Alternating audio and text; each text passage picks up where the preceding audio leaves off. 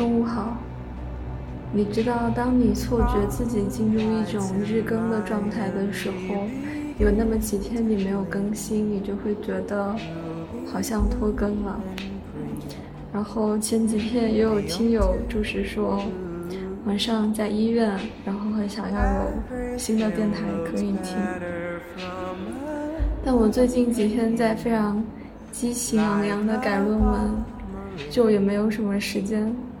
包括现在其实是一个午睡的时间，就我其实有想好要录什么，但是没有那种心情，或者是时间，或者是感觉去录制。我前几天看到有一个就和我认识很多年的姐姐，然后她的男朋友发了一条微博，就说。现在是大声宣告爱你的时候了。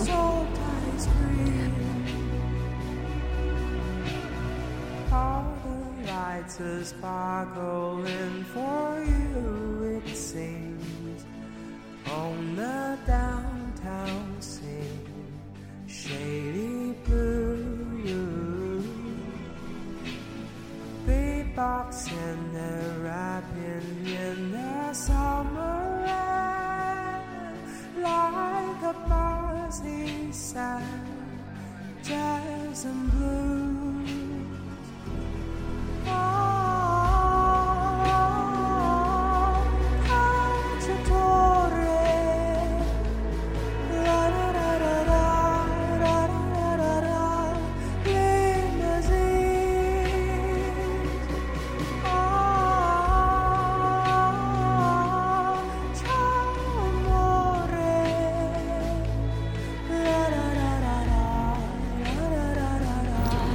晚上好，我刚刚洗完澡和头发，然后现在就是湿漉漉的头发和湿漉漉的毛巾搭在我的身上。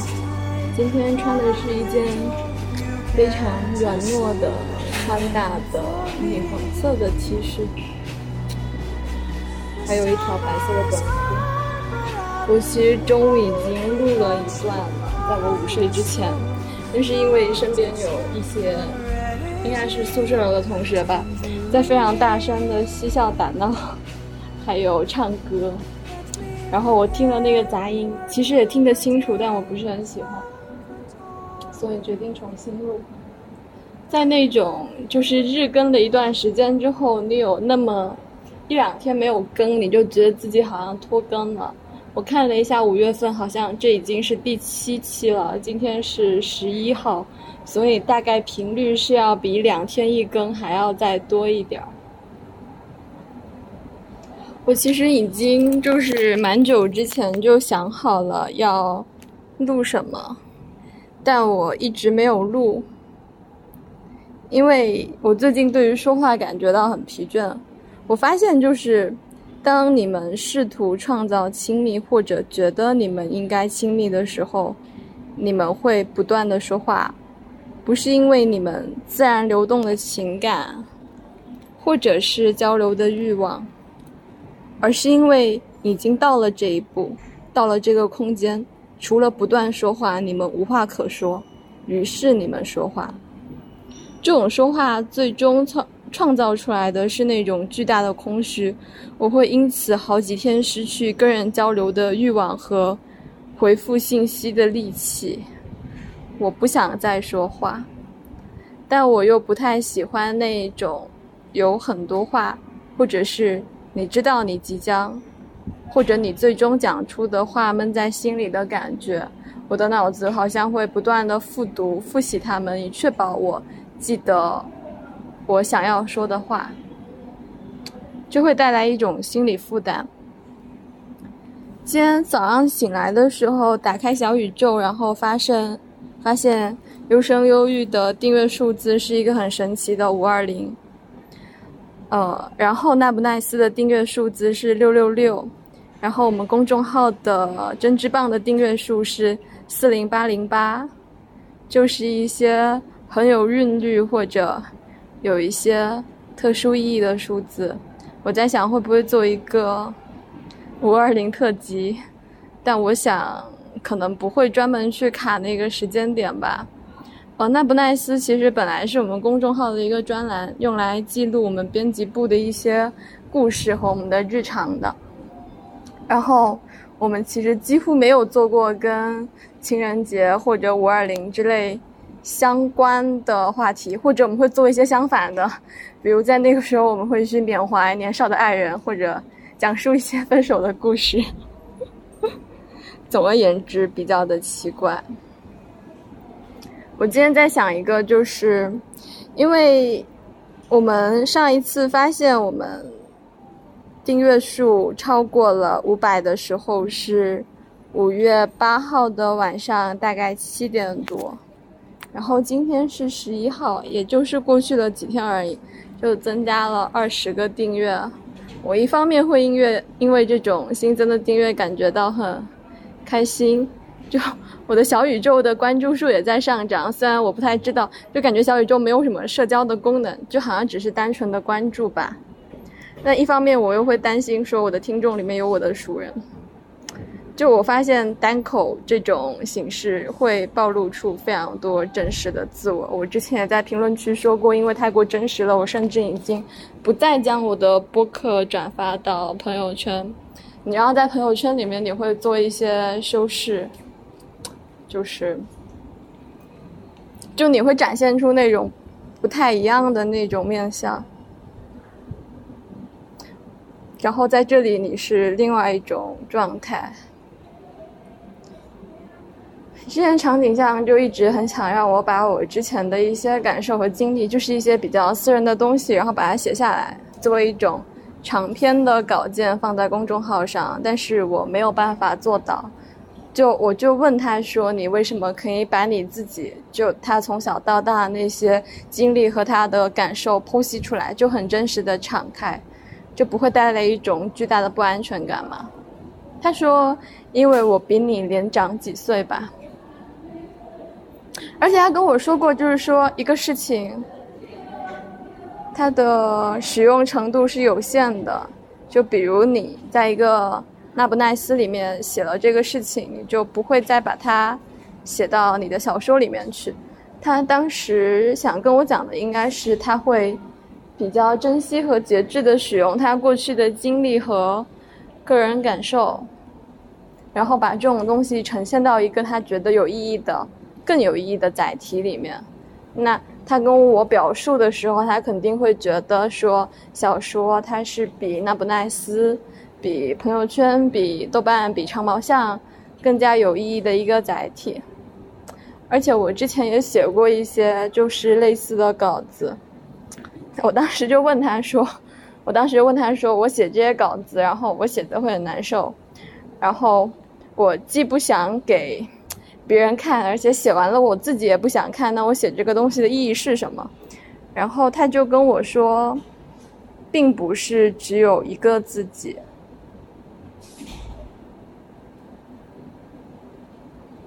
我想，如果他知道我现在会把很多这种絮絮低语录成播客，他会不会跟我说把这些东西留下来写成文章会更好？但我也不知道怎么想的，因为我并不知道他为什么当初放弃他的播客，在他很多次重启之后，他的播客至今只有四期，然后基本是每年一更，已经彻底断更了。然后他也有那种读书的播客，在我还没有听过的时候，他就已经。把它全都下架了。我觉得在此处呈现出的真实的自我已经太多了，但可能也是因为有一些人在给我回应，所以我愿意说出这样的一些话。我其实觉得我可能一天之中很多时间是在跟自己絮絮低语的，只是有时候我没有意识到，或者没有让它记录下来。我觉得听主播说话是一个很有意思的事情，但是我是一个对声音非常挑剔的人。我现在在想会不会讲的话太多？就我好像第一次听到一个就是我听得下去的电台，然后它是一个女生的声音，就是我会听她讲话，然后听她跟她朋友聊天，那种感觉很奇妙。就是你找到了一个你愿意听其说话的人，然后。他好像就在跟你说话，我想到之前一个人就第一次跟我打电话的时候跟我说，他对我的声音已经很熟悉了，然后，嗯，听到我的声音的时候，他觉得我会自己说下去，然后他才意识到他应该要跟我说话。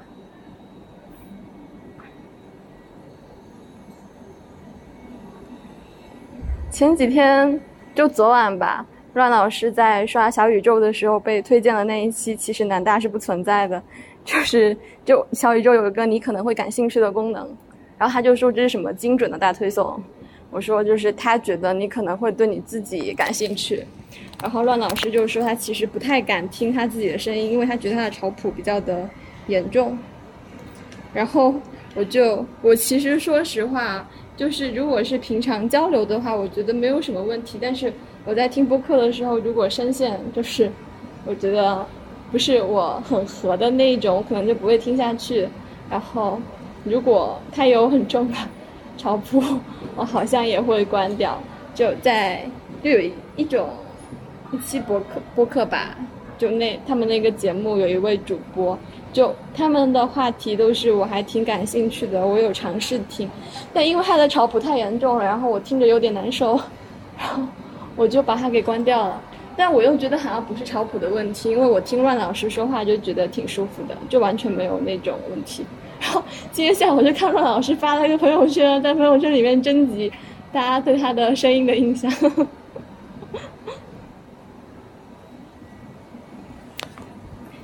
开始偏离一些主题，可能要进入正题了。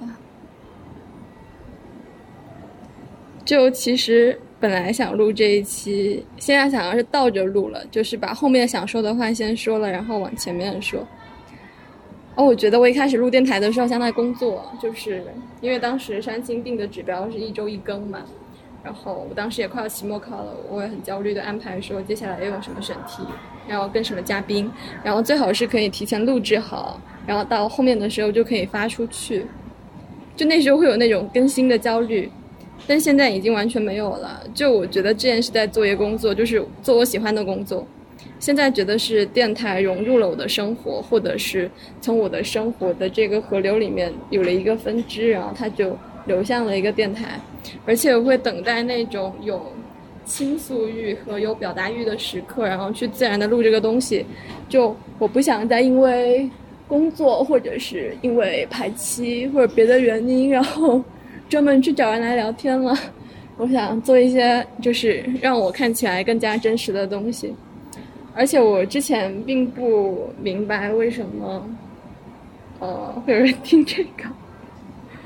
我我其实我我上去今天上去听了那个看了完播率，就是上一次的那个碎碎念完播率百分之六十，然后呃那一期自我治愈的是百分之五十五点五，大概是这样。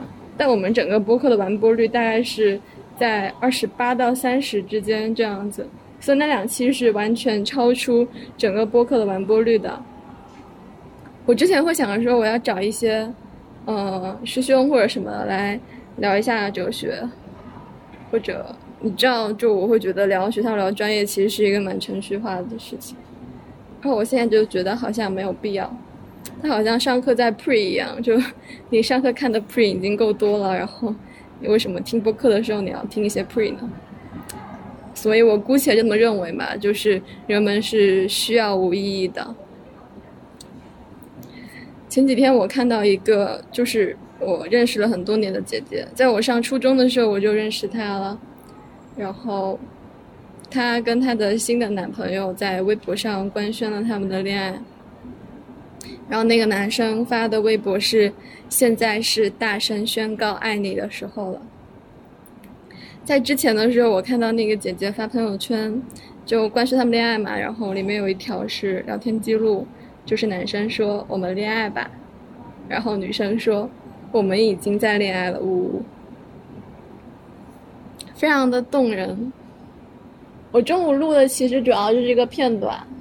就我那天看这个的时候，然后想起了我在宿舍有一个礼物，我在收到之后已经很久没有打开它了，我可能几乎要忘记它。好，我也没有把它带回家，就一直放在那个柜子的上面。它的外层是一个蓝色的花的布袋子，然后里面是秒速五厘米的一个 CD。我中午其实是在那楼梯间录的，它会有一种类似于播音室的回音的感觉。我当时回听了之后，还觉得听起来蛮舒服的。我现在录的这个地方是一个比较宽敞的大阳台，它可能会有一种风声。而且我的印象里面一直就是里面是一个他自己做的一个封套，然后 CD 还有一封信。但我今天拿出来的时候发现说，他有一张呃姓名卡。书签吧，就是新雅当时做给每一个同学的一个书签。书签其实也是他自己做的，因为他是宣委，他把他那一份就是送给了我。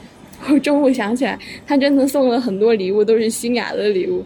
就在之前一年，他送了一本新雅做的日历，然后在里面把一些标注，就是把一些重要的日期，比如我的生日，还有我的各种考试，给他标注出来。然后在上面写上一些话。这个书签上面写的是：“愿我如星君如月，夜夜流光相皎洁。”其实是有一点想读那一封信。我当时收到之后，并没有把它发在朋友圈，就是以一种非常模糊的角度处理了它。我今天又想读它。嗯，太久没写东西了，手边没有合适的纸，连明信片也没有了。这纸太薄，连出水快些的笔也不敢用了。对，所以这封信是用铅笔写的。我想起来之前给我写明信片的时候，会用铅笔先打个草稿，然后再用水笔誊抄一次，在原明信片上面誊抄一次。说是要开光，有的人连写什么都不知道。买的是毫无实际意义的 CD，网易云里一手两块。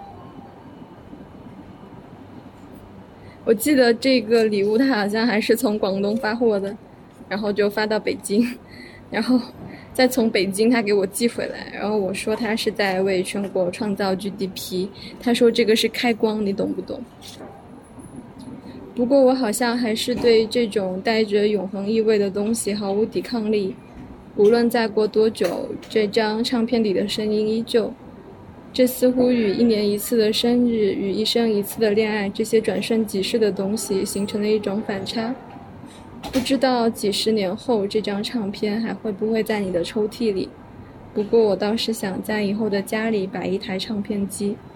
那天随手搜到了一款三千多的铁三角的唱片机，以后在一起靠在沙发上听这张唱片吧。没想好要怎么抒情，还好手边正好有两样东西帮我完成了这个任务。一句是 “Some people deserve to melt”，另一句是“愿我如星，君如月，夜夜流光相皎洁”。祝生日快乐！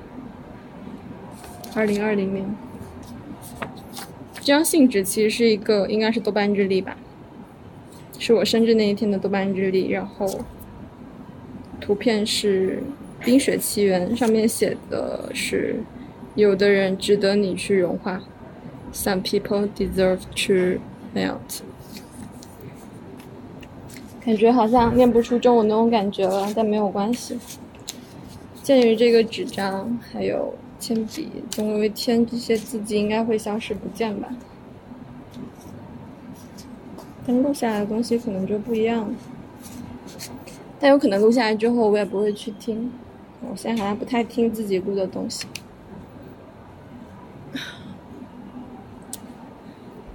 对，我会感觉说，如果你在生活中跟你的朋友说话，然后这个东西是你们两个人之间的，而且是转瞬即逝的，可能你们就会很快会忘了你们今晚谈过一些什么。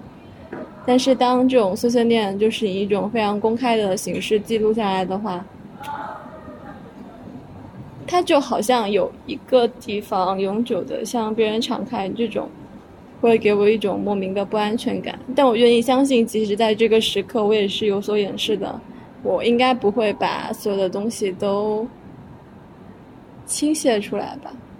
但我觉得，如果有那种你可以坦诚的说出自己的感受，还有一些你觉得并不是很好的东西的人，也是挺好的。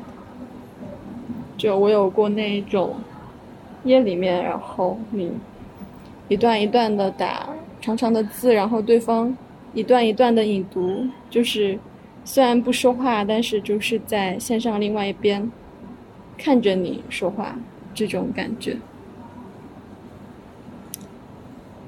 我觉得还是要早睡。就我前段时间有一天就是不是很舒服，那天晚上是十一点就躺在床上，躺到一点了还没有睡着，然后到第二天的时候，居然觉得自己睡得很饱。就是你虽然十一点躺上去，然后还是跟平常一样，你也是一点多睡着的，但那种睡眠质量好像就不太一样。那天我妈跟我打电话，然后就跟我讲这个早睡的重要性，她说。呃，你要是晚上十一点到一点这个时间在熬夜，就好像你在春天不插秧。啊，我就说我知道，我知道，我知道熬夜的坏处。他说原来你知道啊，我说我都非常的清楚。他说你只是控制不了自己是吧？然后我说对，我需要人哄我睡觉。然后我是在宿舍里面讲了这个话，然后我们宿舍长就大喊，让我来。我那天躺在床上，我就在想，你小时候的时候就会有人哄你睡觉，然后长大了你就只能学会自己睡觉。就你是婴儿的时候，你会有那种，呃，类似于就婴儿床嘛，可以摇的那种摇篮。然后你再大一点的时候，我不知道别人什么感觉，我很喜欢被人摸着背。我那时候会跟我奶奶一起睡，然后就。摸背，它有的时候是隔着衣服的，有的时候是不隔着衣服的。我觉得不隔着衣服的比较舒服，就一种非常强烈的被安被安抚的感觉，而整个人会很舒服。然后有时候他摸着摸着，他自己就困了，就是那个手会逐渐的停摆。然后这种时候，就如果我还没睡着，我就会转过去推他一下他的手，然后他就会继续摸。这是我关于。摸背的一个印象，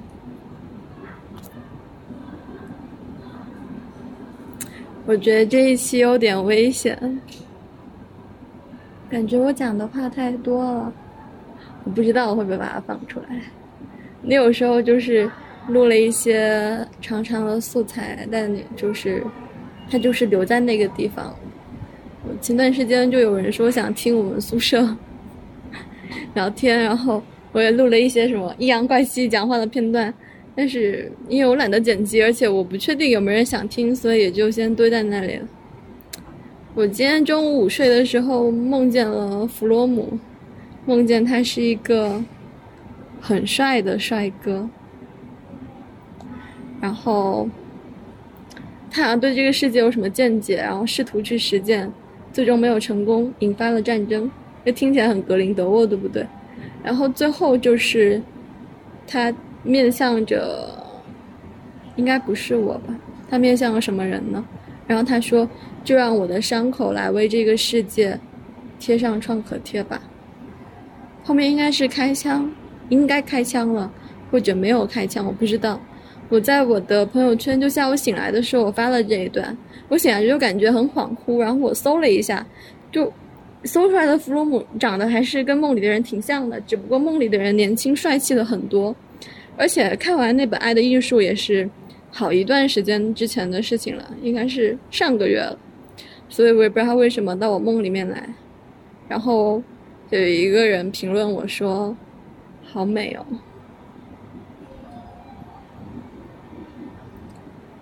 前几天广州发布了首期的。洪水风险预警，而且整个城市啊比较紧张的在做准备，就是就地铁站有准备说停运，然后在马路上绑了那种救生圈，然后包括你在马路上会看那种大货车带着很多皮划艇或者是搜救艇，而且也发了通知嘛，就是说建议这两天停工两天也没有问题。但这雨它没有来，我觉得很好，受到了一种保护，就虽然很多人在盼着雨，但我觉得这个暴雨没有来，还是挺好的。而且比较过分的是，就这个暴雨预警的时候，是全校的幼儿园、中小学都停课了，包括我们学校的硕士生和博士生也停课了，他们改成了线上，只有本科生没有停课。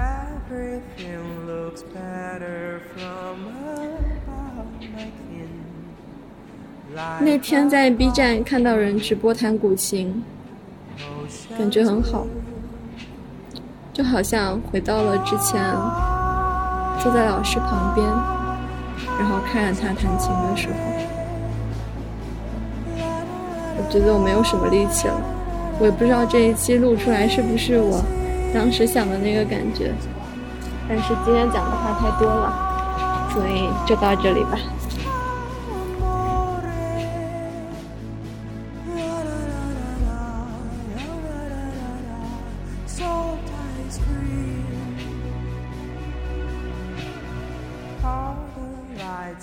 sparkle in for